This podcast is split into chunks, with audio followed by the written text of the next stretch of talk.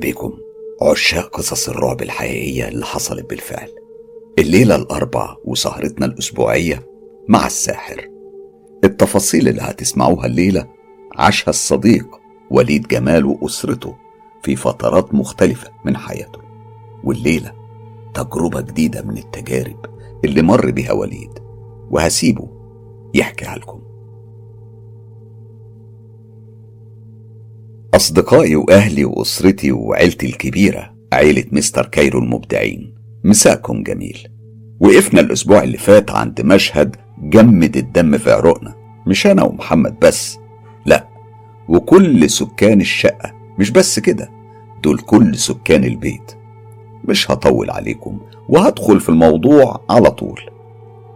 بعد ما دخلت أنا ومحمد أوضة نومنا وشفنا التعبان العملاق اللي ظهر لنا في الشقة اللي تحت من مقبرة الجان، وحذرنا من خالد وإن انتقامهم هيبقى شديد علشان سرق كتاب راصد الأرواح، وإننا هنموت موتة بشعة. في نفس اللحظة دي اللي سمعنا فيها صريخ بصوت ميسة، أنا ومحمد اتجمدنا في مكاننا. بصراحة كنا خايفين نتحرك، يكون في خبر أسوأ من حلم أو كابوس أو جن أو أي حاجة يعني. فوقنا من الجمود ده صوت نجلاء وهي بتقول للبابا: شوف يا بابا، الحيطة بتتشق وبتنزل دود. صوت خطوات رجليهم كانت بتجري على أوضة ميسة وماما، وقبل ما يوصلوا للأوضة سمعنا صرخة تاني، بس دي كانت من ماما. وهنا قررنا إننا نجري نطمن مهما كانت المخاطر. طلعنا نجري من أوضتنا، وفعلا الحيطان في الصالة كانت مشقوقة وبتنطر ديدان، مش بتنزل ديدان، كأنها بترش في الصالة كلها. والوهلة أنا افتكرت المشهد اللي حكالنا عليه صابر لما حصل عنده نفس الموضوع وإحنا كدبناه. شكله كده فعلا كاس وداير، وإحنا اللي علينا الدور نشربه. دخلنا أوضة ماما وميسة، كان النور منور، وبابا ونجلاء واقفين متسمرين مكانهم كأنهم تماثيل من العصر اليوناني. دخلت أنا ومحمد ونفس الكلام. فشلت كل أعضائنا عن الحركة، حتى الجهاز التنفسي وقف عن أداء دوره، حتى ما كناش بنتنفس. المشهد كان مرعب فعلا. ماما قاعدة على السرير وبص على ميسة وبتصوت، وميسة نايمة على ظهرها وبصة جنبها وبتصوت، والعروسة اللي بابا كان دفنها نايمة جنب ميسة بنفس الابتسامة الباردة المرعبة اللي كان واضح انها بتسخر مننا. طبعا بالنسبة للي مش فاكر قصة العروسة يرجع يسمع الحلقة الرابعة من الموسم الثاني بعنوان لعبة من عالم اخر. صوت الخبط على باب الشقة كان بيعلى، اعتقد ما كناش سامعينه اصلا. واضح ان الناس بره بتزيد. فجأة قال بابا بصوت عالي كله غضب وانفعال: بس مش عايز اسمع نفس. طبيعي انا ومحمد ونجلاء ما كناش بنتنفس اصلا. كل الاصوات سكتت فجأة مع نظرة بابا بصيغة امر، بمعنى محدش ينطق ولا يجيب سيرة العروسة دي خالص. بابا راح يفتح الباب للجيران اللي اتلمت على صوت الصريخ، وانا ومحمد ونجلاء وراه، وعدينا على الصالة اللي المفروض انها مليانة دود. وزي ما انتم اكيد توقعتوا مفيش دود ولا شق في الحيطان ولا كل الكلام الجميل ده. صورة طبق الاصل للي حصل في صابر. فتح بابا الباب وقال لعم محمد ومراته وعياله، وتجاهل خالد اللي كان واحد من الواقفين: اتفضل يا حاج محمد. رد عم محمد بخوف حقيقي: فيه يا حاج جمال؟ يا رب خير. رد بابا عليه وهو مبتسم ابتسامة مش حقيقية وكانت واضحة جدا على وشه، وقال: والله يا حاج محمد، ميسة كانت بتحلم بكابوس وحش قوي، بس الحمد لله دلوقتي بقت كويسة. ردت مرات عم محمد وقالت: طيب بركة انها بخير، يلا بينا بقى يا محمد نطلع بقى فوق. رد بابا بحميمية ما بتتناسبش ابدا مع الموقف: ازاي بس، انتوا لازم تدخلوا. رد عم محمد وقال: بكرة ان شاء الله الصبح نبقى نطمن عليها، الوقت اتأخر قوي اصلا. وفعلا عم محمد امر عياله السبعة اللي كانوا هيموتوا ويدخلوا ويتفرجوا انهم يطلعوا على فوق. طبعا نفذوا امره بحزن شديد، وطلعت فعلا عيلة عم محمد كلها، بس خالد كان لسه واقف. بابا قال لخالد بشيء من عدم الاهتمام: خير يا شيخ خالد، في حاجة ولا ايه؟ رد خالد وقال: العروسة صح؟ مسك بابا خالد من رقبة الترنج اللي هو لابسه وقال له: لا بقى، ده انت كده بقى ليك يد في الموضوع ده، كان لازم افهم من البداية انك انت صاحب كل المشاكل دي من الاول. انت عرفت موضوع العروسة ده منين؟ وعرفت منين اصلا انها رجعت؟ وجبتها ازاي وانا دفنها في مكان ما يخطرش في بال الشيطان نفسه؟ قال خالد وهو بيحاول يفك ايد بابا من على رقبته: اهدى بس يا حاج جمال واديني فرصة اشرح لك. ساب بابا رقبة خالد اللي قال وهو بيعدل هدومه: يا حاج جمال، زي ما انت عارف العروسة دي محدش هيقدر يخلصك منها. قال بابا بسخرية: لا والله، وكمان انت عارف تفاصيل، انت كأنك عايش معايا جوه بيتي. خالد رد عليه باهتمام وهو بيتلفت حواليه على السلم: بس الموضوع طويل والسلم مش امان يا حاج جمال، ممكن حد يسمعنا وتبقى مشكلة. بصلي بابا وقال لي: افتح اوضه الضيوف يا ابني، واضح ان الليلة دي مش هتعدي على خير. فتحت فعلا اوضة الضيوف ونورتها، ودخل خالد وبابا، وراه كان محمد ونجلاء. قعد خالد وهو بيقول: شوف يا حاج جمال، العروسة دي معمول عليها سحر اسمه سحر الفودو، ده نوع من انواع السحر الاسود مشهور جدا في افريقيا، وبنسبة كبيرة العروسة دي اتعمل عليها سحر في افريقيا، وممكن يكون عمل السحر ده ساحر متعلم سحره على ايد ساحر قوي من افريقيا. ضحك بابا وقال: زيك كده يا شيخ خالد مش كده؟ ظهر الغضب على وش خالد وقال بعصبية: انا كنت صادق معاك من البداية يا حاج جمال، ولو انا عندي علم السحر ده كنت هقول مش هخبي. بابا بنفاد صبر قال له: ماشي يا سيدي، مش زيك كده، يلا بقى قول اللي عندك واخلص، انا مش قادر اناهد يا ابني. سكت خالد كام ثانية وقال: سحر الفودو من اقوى انواع السحر، صعب جدا يتفك غير من حد قوي جدا، وفي اغلب الاحيان محدش بيقدر عليه زي ما حاولته قبل كده. لو سمحت يا حاج جمال، ممكن اشوف اللعبة دي؟ اتنهد بابا وقال وهو بيشاور لمحمد: روح يا ابني هاتله العروسة لما نشوف اخرتها ايه. وبص محمد لبابا لحظات ورجع نظره لخالد اللي كان مرسوم على وشه ابتسامة ساخرة، وقام برجل تقيلة مش عايزة تمشي. ثواني معدودة وكان محمد راجع شبه بيجري وهو ماسك العروسة في ايديه وباصص في وشها مباشرة. اخد خالد العروسة من ايد محمد وحطها قدامه شبه قاعدة يعني. للأسف كان وشها عند خالد، وبابا اللي بعد الموقف ده اقسم ان وش العروسة كان بيكشر وبيترسم عليه الغضب كل ما خالد بيتمتم.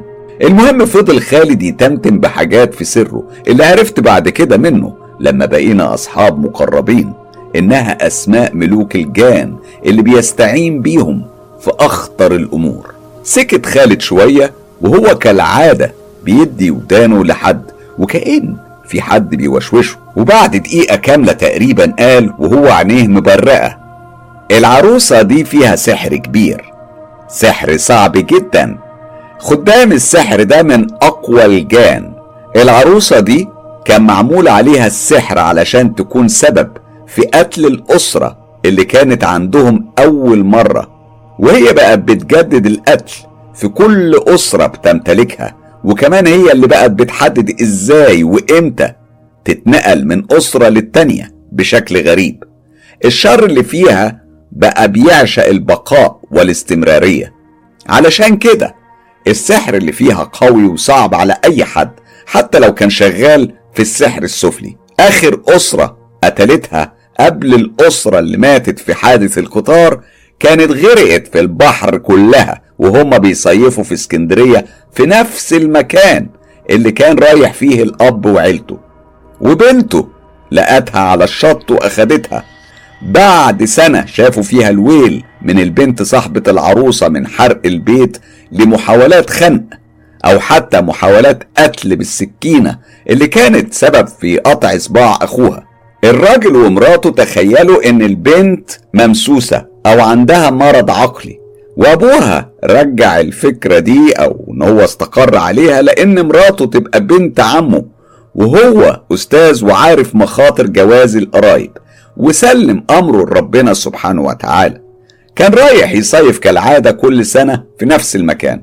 سيطرة العروسة عليه أو بشكل أوضح خدام العروسة أو الجن، ودخلوا جوه البلد عندكم وحطوا قدام القطر وقفلوا أبواب العربية بالمسوجر اللي محاولتهم كلها فشلت إنهم يفتحوها.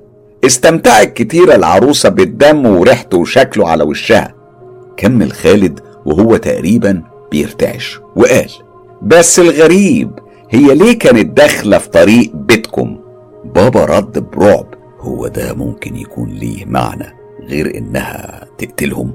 رد خالد من غير ما يبص في وش بابا وقال: أكيد يا حاج جمال، كان ممكن تقتلهم كلهم غرقانين في البحر زي العيلة اللي قبلهم، أو حتى العربية تعمل حادثة على الطريق السريع. في مليون طريقة لقتلهم، أكيد هي أصداكم أنتوا المرة دي يا حاج جمال. وفي اللحظة دي كلنا اترعبنا ومحدش فينا قدر ينطق بحرف. بدأ خالد يحط ايديه الاتنين على ودانه كأنه بيسد ودانه من كلام بيسمعه، وفي لحظات اترسم كمان الضيق على وشه اللي بدأ يحمر. وفجأة سكت خالد تماما عن التمتمات وهو حاطط ايديه على راسه وقال: شوف يا حاج جمال، حاليا الحل والخلاص من اللعنة دي مش موجود عندي، بس أنا هشتغل عليها الليل كله، وإن شاء الله سبحانه وتعالى الصبح هيكون الحل موجود. اترسمت خيبة الأمل على وش بابا مع رجوع الابتسامة الساخرة على وش العروسة وهو بيقول: يعني انت كمان طلعت أضعف من انك تفك اللعنة دي. كمل بابا بحماس: انا هروح بكرة ادفنها في مكان تاني. هز خالد راسه شمال ويمين بعلامة عدم الموافقة وكأنه مش قادر يتكلم وقال بضعف شديد: لا يا حاج جمال، مش ده الحل. زي ما رجعت المرة دي هترجع تاني وتالت وعاشر. اسمع، لازم السحر اللي عليها ده يتفك. خليها بس عندك يا حاج واستحمله شوية وانا هتصرف فيها وفي اسرع وقت، وده وعد. قام خالد وهو شبه دايخ وطلع على شقته مع ظهور اول خيوط النهار، بس طبعا النوم في الجو ده ومع اللعنة دي كان شبه مستحيل. مفيش غير نجلاء هي اللي جات لها الجراءة انها تدخل اوضتها في الوقت اللي ميسة كانت بتضحك فيه بهستيريا وبتشاور علينا كأننا مجانين. ماما كانت واخداها في حضنها وبتعيط، وبابا حاطط راسه بين كفوف ايده بيأس. اما انا ومحمد فكنا برضه بنبص لبعضنا بأسى. مأساة كبيرة انك تشوف اعز الناس عندك في الوضع ده. من فترة للتانية كانت بترجع ميسة لوعيها وبتطلب حاجة زي انها تشرب او تدخل الحمام، والوقت ده كانت عينيها بتدبل وبيبان عليها الارهاق الشديد. ولما كانت تدخل الحمام كنا بنسمعها من جوه بتضحك جامد او بتكلم حد، يعني كأنها واخدة معاد من اصحابها يتقابلوا في الحمام مثلا، وتقول كلام مش مفهوم كأنه بالمقلوب او كلام مبعتر محتاج لإعادة تكوين. وكانت دايما بتوعد وبتتوعد بالقتل وإن مفيش مفر من مستقبلنا المحتوم، لدرجة إننا آمنا إن دي آخر أيامنا مع بعض. حي أيا كان سكان العروسة دي فهو مرعب بجد. كان بيتكلم دايما على لسان ميسة اللي كانت على طول حضنة العروسة انه هيدبحنا واحنا نايمين ويسلخ فروة راسنا ويخلع عيوننا بايديه وهيطلع لساننا من الحنجرة. اعتقد دي كانت اساليب القتل في بعض القبائل الافريقية. هل احنا لو وصلنا لاسم القبيلة هنقدر نوصل لصاحب السحر مثلا ونقدر نبطل مفعوله او حتى نعرف ازاي نخلص منه؟ اسئلة كتير كانت بتيجي في دماغنا ساعتها، يعني في الوقت اللي نجلاء كانت فيه في اوضتها ما بتخرجش. يا ترى ليه نجلاء مش بتشاركنا المأساة؟ ممكن علشان بتحب ميسة جدا ومش قادرة تشوفها في الحالة دي، ممكن برضو. بصوا بقى، سيب بقى اللي في ايدك انت وهي، وانتبهوا جدا علشان فقرة حمادة جت. وزي ما انتم عارفين اللي فات كان ايه؟ ايوه بالظبط كده، اللي فات كان حمادة، اما اللي جاي فحمادة تاني خالص. اعتقد القصة بقت كلها حمادة تاني اصلا. نزل خالد من شقته بعد الظهر شبه بيجري، وكان مرهق، تحس انه مومياء متنكرة ولابسة هدوم. سمار جلده زاد كأنه محروق، وخبط على باب الشقة اللي كان مفتوح، فبابا قال له ادخل يا خالد يا ابني. وقبل ما يظهر خالد حتى كانت ميسة بتجري على باب الشقة وهي مادة ايديها الاتنين قدامها بعلامة الخنق. وبرغم جسم ميسة الصغير الا اننا كلنا فشلنا في ان احنا نوقفها. بس اول ما وصلت قدام خالد وقفت فجأة قدامه وما قدرتش تلمسه اصلا. ابتسم خالد بارهاق اكتر وقال لها لو كنت حاولت امبارح كنت قدرت تعملي معايا حاجة فعلا، بس دلوقتي لا. الضحكة كانت مش متناسبة ابدا مع الارهاق الظاهر عليه، وكأنه مش هو اللي ضحكها. مع تراجع خطوات ميسة لورا قال خالد بحزم حاج جمال لو سمحت هات كتاب ساجن الارواح، عندنا قبيلة ارواح من توجو عايزين نحبسها. في اللحظة دي خرجت نجلاء من اوضتها وعلى وشها علامات الهلع. بابا قال باستغراب توجو مين يا شيخ؟ ايه دخل الموضوع ده بتوجو؟ خالد بكل الثقة قال السحر اللي على العروسة معمول عند ساحر من الصعيد متعلم السحر في توجو، هم اشطر ناس في النوع ده من السحر. هنا دخل بابا علشان يجيب الكتاب، ماما كانت في الخلفية بتقول استر يا رب. رجع بسرعة بس ايديه كانت فاضية وهو بيقول الكتاب انا مش لاقي الكتاب. وهنا كل الانظار اتجهت لنجلاء اللي بدورها اقسمت انها ما تعرفش الكتاب فين، وبدأت تضحك ميسة تاني بهستيريا. خالد اخد نفس عميق وكأنه كان بيحاول يفضل على قيد الحياة، وسكت شوية مع شوية همهمات وتصنط وقال طيب مفيش مشكلة هنجيب الكتاب. وكمل باهتمام وقال قول لي يا حاج جمال هو الكتاب ده ما خرجش من البيت ده خالص قبل كده؟ بابا قال بيأس معرفش اسأل الهانم وشاور على نجلاء. اتلجلجت نجلاء قبل ما يقول محمد خرج الكتاب ده كان مع مريم يا بابا. كلمة صدمة قليلة جدا من اللي ظهر على وش بابا وهو بيقول اللي حصل مع البنت الغلبانة دي كان كله بسبب الكتاب، وهو بيبص لنجلاء اللي حركت راسها من غير كلام بعلامات الموافقة. طبعا اللي ما يعرفش قصة مريم يرجع يسمع الحلقة 6 في الجزء الأول باسم وريث العرش. وهنا خالد قال تمام ومريم دي ميتة دلوقتي. بابا ما كانش فيه تعبيرات تانية ممكن تترسم على وشه وقال في ذهول وانت عرفت منين يا ابني؟ خالد قال بفارغ الصبر اعتقد يا حاج جمال انا عديت مرحلة السؤال ده من زمان وانت مش عارف ليه مصر تسأله كل مرة. عرفت يا حاج جمال، عرفت بأي طريقة، المهم دلوقتي احنا لازم ندخل البيت ده يمكن يكون موجود هناك او نعرف اي طريقة توصلنا ليه. بابا رد عليه بسرعة وقال له مش عارف يا ابني. رديت انا وقلت بكل حماس كأني رايح رحلة مع الجامعة انا ممكن ادخلكم بيت مريم. بابا قال ازاي يا ابني وهو مقفول؟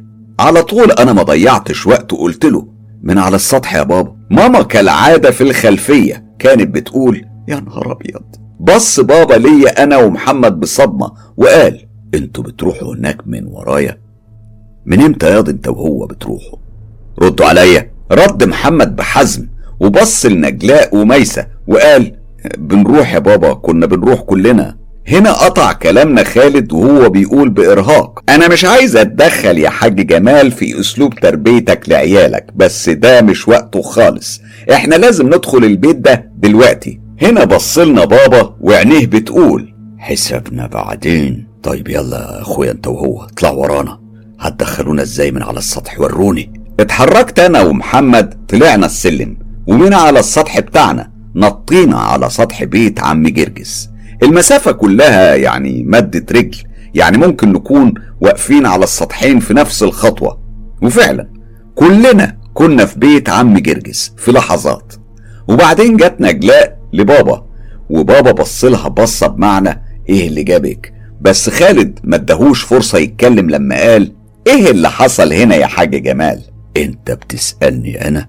اكيد انت عارف ايه اللي حصل هنا بالظبط. بص خالد لبابا وابتسم وقال حقيقة انا عارف اللي حصل هنا لحظة بلحظة وشفته كله كأنه بيحصل قدامي دلوقتي. طب اتفضل يا سيدي قول ايه بقى اللي حصل. كمل خالد وقال مريم يا حاج جمال عرفت اهمية الكتاب وحاولت تسيطر على وريث العرش. مشكلة الشخص الطماع اللي بيمسك الكتاب ده انه بيحس بقوة جبارة وكأنه امتلك قوة العالم بين ايديه. وبص لنجلاء وقال طبعا ده غير الشخص النقي اللي ملهوش اهداف غير المعرفة والمساعدة. هو العالم ده كده يا حاج جمال اللي هيحسس ملك من ملوك الجان انه اعلى منه وجاي يسخره لخدمته واستعباده بيكون مصيره مش احسن من مصير مريم. بتسأل صحيح يا شيخ هي مريم ماتت ازاي؟ هما مشوا من هنا وكأنهم اختفوا من الدنيا كلها، يعني احنا ما عندناش اي اخبار عنهم. خالد رد وهو شبه سرحان وبيقطع في الكلام كأن يعني في حد بيلقنه الكلام اللي هيقوله. تأكد يا حاج جمال ان لو في اي نسبة لنجاتها ما كانش وريث العرش هيسيبها عايشة لما كانت بتتعالج منه في الكنيسة. احتمالات وفاتها كانت مش بس مضمونة، دي كانت مؤكدة. ورجع بص لنجلاء وقال لها ولا ايه يا نجلاء، تحب تقولي مريم ماتت ازاي ولا اقول انا؟ وقف الكلام في حلق نجلاء مع رد بابا اللي قال ونجلاء هتعرف منين حاجة زي كده؟ هي نجلاء على تواصل مع مريم ولا ايه؟ ضحك خالد وقال علشان يطلع نجلاء من الموقف ده لا خالص، انا بقول بس يمكن يعني تكون خمنت مريم ماتت ازاي، هم اصلهم كانوا اصحاب قوي ونجلاء كانت بتعتبرها اختها الكبيرة. على العموم مريم قبل وفاتها بفترة منعت الاكل خالص وما بقتش بتتكلم. وبعدين سكت شوية كأنه بيسمع جملة علشان يرددها وقال منعت كل حاجة وأي نوع من أنواع التواصل مع الحياة، كأنها اتحولت لشجرة جذعها ميت على هيئة حرية من حريات الجنة. أمها وأبوها كانوا عارفين إنها النهاية وعارفين سبب منع الأكل والكلام والتواصل ده إيه، كانوا عارفين إن إبليس بيوفي بوعده وبياخد حقه مهما كانت العواقب. اتطور وضعها إلى إنها بقت بترجع الفضلات من بقها في حالة إجبارها على الأكل. تقريبا كمان فقدت الإحساس، يعني كان ممكن تقطم ضفر إيديها ببقها من غير ما تحس. الأطباء شخصوا حالة مريم إنها شلل كامل في المعدة، ده بيبقى نوع من الشلل في العضلات القابضة والباسطة في المعدة وبيؤدي لمنع المعدة من هضم الأكل. أسباب المرض ده لسه مش معلومة لحد النهاردة والعلاج لحد وقت قريب كان صعب وغالبا بيستوجب التدخل الجراحي. فضلت مريم كده فترة لدرجة إن أبوها وأمها اتمنوا إنها تموت في سلام لحد ما ماتت فعلا. اترسمت كل معاني الأسى على وش بابا، وعينيه دمعت وهي أصلا حمرة من السهر في الوقت اللي دخل خالد كل حتة في البيت وكل مكان، وأي حاجة كان لازم يلمسها بإيديه، حتى الحيطان كان بيلمسها وبيحرك إيديه عليها كأنه مبيض محارة جاي يعاين الشغل. في الأوضة تحديدا بتاعة مريم قعد على الأرض، ما همهوش كمية التراب اللي على الأرض، وربع رجليه وقال لنا اطلعوا برا الأوضة. خرج بابا ونجلاء من غير كلام، أما أنا ومحمد كنا واقفين متنحين عايزين نسأل هو هيعمل إيه، بس كمل خالد وقال بحدة وبصيغة أمر اطلعوا كلكم برا. خرجت أنا ومحمد وإحنا مش فاهمين، ومش ده المهم طبعا، المهم إن خالد كان كالعادة بيتمتم، وكالعادة إحنا مش عارفين هو بيقول إيه وعينيه مغمضة، بس المرة دي ظهر حواليه حاجة كده زي أطياف بتلف. مش عارف هما كلهم شافوا الأطياف دي ولا أنا بس. المهم كان في كيانات بتحاول تخترق هالة الأطياف اللي بتدور حوالين خالد دي، بس ما كانتش بتقدر. الموضوع أخد له أكتر من دقيقة تقريبا، وفجأة فتح عينيه اللي أنا شفتها وكانت حمرة جدا، بس ما سمعتش تعليق من حد، ففهمت إن أنا بس اللي شفتها. خالد قام من غير ما يسند بإيديه على الأرض ولا يطلب مساعدة من حد إن هو يقومه، ده صعب جدا على واحد بحالة الإرهاق دي. كان بيقول تمام. الكلام كان واضح إنه مش لينا إحنا. وبعدين خالد لف وقال للبابا عايزين العروسة يا حاج جمال. بصله بابا بمعنى يعني أنت بتستهبل، مين يقدر يروح يجيبها دلوقتي؟ وبعدين بابا حول نظره لمحمد اللي قال له من غير ما بابا يتكلم أنا جبتها امبارح. أم بابا محول نظره عليا، أنا ركبي كانت بتخبط على الجيران مع صوت خالد وهو بيقول روح أنت يا وليد وما تخافش، محدش هيقدر يعمل لك حاجة. بصيت له باستعطاف فقال لي والله ما حد هيقدر يعمل لك حاجة. وبعدين قال بتباهي ده انت رسول الشيخ خالد. قلت في بالي ما هي المصيبة ان رسول الشيخ زفت. سامع خالد بيضحك وانا طالع السلم بتاع بيت عم جرجس للسطح، وبفكر في كل الأحداث الكرتونية اللي ممكن تحصل. هل يا ترى العروسة الملعونة دي هتتحول كائن شيطاني وتاكل زوري من الحنجرة؟ وصلت شقتنا وانا في دماغي مليون سيناريو كلهم رعب. زاد من رعبهم لما سمعت صوت ضحكة ميسة جاية من بره الشقة. اكيد دي مش ميسة، مش ده صوتها، صوت مشروخ شيطاني. دخلت كانت ماما واخدة ميسة في حضنها وبتعيط، وميسة كانت فاتحة بقها ولسانها بيلف وبيتلوى مع انها كانت بتضحك. نفس المشهد اللي شفته من حوالي 11 سنة في أوضة نجلاء. أكيد اللي سمع حلقة لعبة من عالم آخر من شوية فاكر المشهد ده كويس جدا. حاولت أخد العروسة من حضن ميسة اللي مسكتها بكل قوتها وكأن روحها متعلقة بيها، وقالت انت عايز تاخدني على فين؟ قلت لها ببراءة يا ميسة أنا هاخد العروسة مش هاخدك انتي. ردت بحدة ما هو أنا العروسة، انت عايز تموت اختك يا وليد؟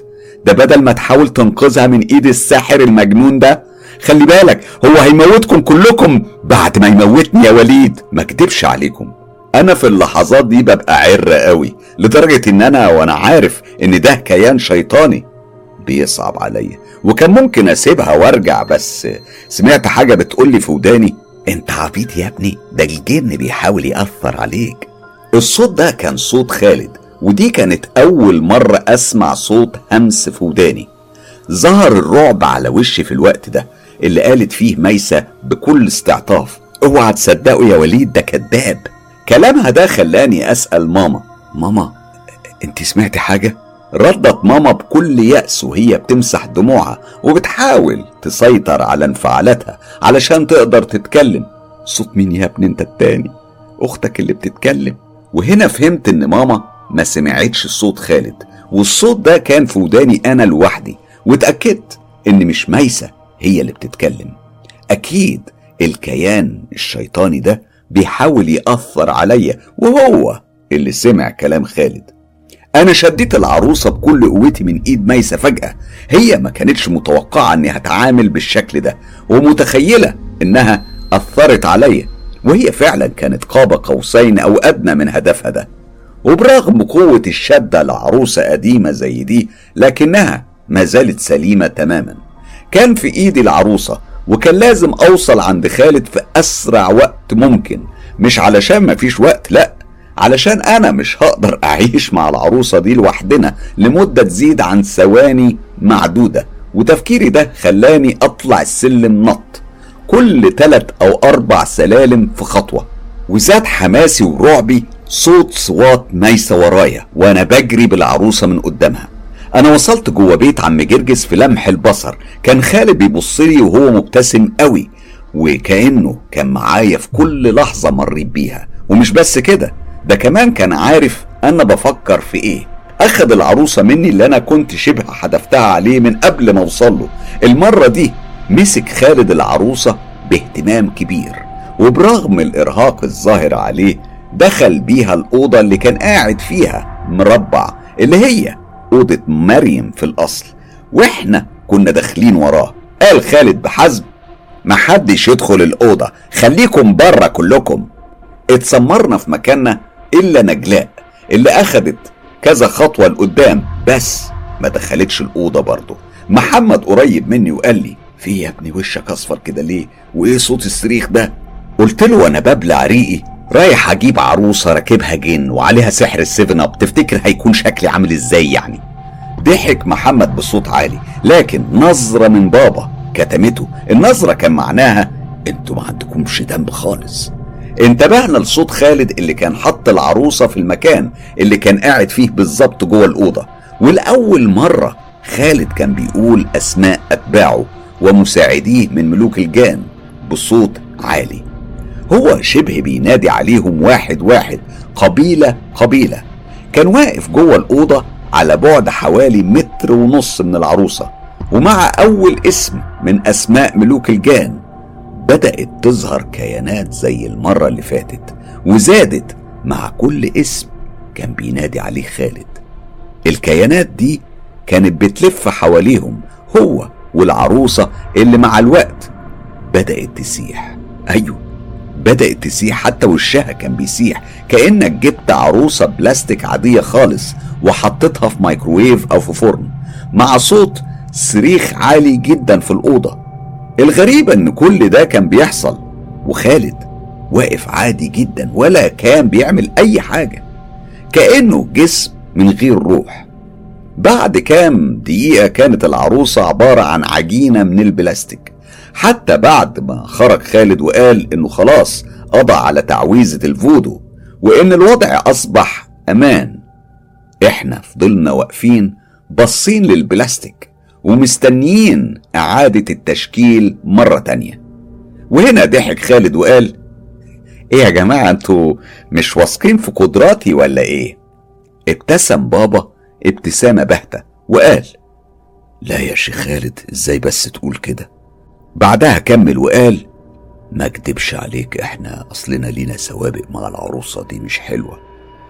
الارهاق كان خلاص تمالك من خالد تماما، وكنا مستنيينه انه يقع مغمى عليه في اي لحظة، بس ده ما منعش بابا انه يميل على خالد ويقول له بصوت واطي علشان احنا ما نسمعش، كأنه يعني بيحاول يستعد لأي خبر مش حلو: هي ميسة كده خلاص يا شيخ، خفت ولا ايه؟ خالد قال وهو بيحاول يوصل معلومة بشكل غير مباشر: والله يا حاج جمال مؤقتا، ولحد دلوقتي ميسة بخير على الأقل، يعني هترجع لطبيعتها بشكلها وحياتها. يعني ايه مؤقتا دي يا شيخ؟ هو في حاجة تاني بعد كده؟ قال خالد ببساطة علشان يحسس بابا ان الامور دي عادية. يا حاج جمال، اكيد اي حد بيتعرض لسحر قوي زي ده بيحتاج اكتر من جلسة علشان يكون سليم 100%، وما اكدبش عليك يعني ميسة متأثرة بشكل كبير، والضرر اللي عندها ما كانش كيان واحد او عدد نقدر نحصره. ميسة جسمها كأنه مساكن للجن، يعني محتاجة شغل كتير وجلسات اكتر. وبعدين انت دلوقتي يهمك ايه غير ان بنتك رجعت بالسلامة؟ وتخلصت على الأقل من لعنة العروسة. خلي الباقي للزمن والوقت المناسب. كنا تقريبا رجعنا البيت وكانت ميسة نايمة من الإرهاق، وماما عينيها كانت حمرة وورمة من كتر العياط. خالد قال لنا خلاص كده يا جماعة، تقدروا تناموا وأنا كمان لازم أنام لأني تعبان جدا. خطر اللعنة دي زال وربنا يقدرنا على اللي جاي. قال الكلمة دي ومشى قبل ما أي حد فينا يفتح بقه بكلمة. إحنا أصلا مش قادرين نتكلم. دخل بابا أوضة ميسة وراح ينام جنب ميسة، وأنا ومحمد دخلنا أوضتنا وإحنا بنراجع مع بعض كل تفاصيل اليوم المريب ده اللي هو أصلا يومين متواصلين، ومع أول كلمتين كنا في عالم تاني. دخلت نجلاء أوضتها اللي بنشك أصلا إنها كانت نايمة بعد كام ساعة كده، وتقريبا على قرب المغرب الوقت اللي هو المقبض قوي ده. محمد قلق وخرج علشان يشغل أنوار البيت لأن دخول الليل بيجيب لنا كلنا اكتئاب. جنب أوضة نجلاء كالعادة، أكيد حفظته يعني، أيوة بالظبط كده، سمع نجلاء بتتكلم بصوت فيه حدة بس خافت علشان محدش يسمع. وهنا قرر محمد القرار العبقري اللي بياخده كل مرة، أيوه، إنه يجي يصحيني. وكالعادة رحنا على أوضة نجلاء وفتحنا كالعادة فجأة، بس المرة دي نجلاء كان شكلها مختلف تماما عن كل مرة. يا ترى إيه اللي حصل مع نجلاء؟ يا ترى هي عرفت إيه اللي خلاها في الحالة دي؟ يا ترى فين كتاب ساجن الأرواح؟ أكيد كلكم عايزين تعرفوا إجابة الأسئلة دي كلها، يبقى نروح نعمل سبسكرايب لقناة ميني فيلم مع مستر كايرو. قصدي يعني تستنوني الأسبوع اللي جاي علشان نعرف إجابة الأسئلة وأهداف خالد إيه، وهل الأهداف دي خير ولا شر، ويا ترى هيقدر يوصل لها ولا لأ. واللي مش هيعمل سبسكرايب أنا هزعله وهخلي خالد كمان يزعله. مساكم عسلية. وزي كل أسبوع وليد جمال دايما بيقفل القفلات اللي بتخلينا عايزين نمسك في خناقه. بجد حابب أعرف إجابة الأسئلة دي زيكم. أنا بكل شوق مستني الحلقة اللي جاية من الساحر. معادنا يوم الأربع اللي جاي، وأكيد إجابات الأسئلة دي ومجموعة جديدة من الأحداث الحقيقية اللي عاشها وليد جمال مع أسرته. إلى اللقاء.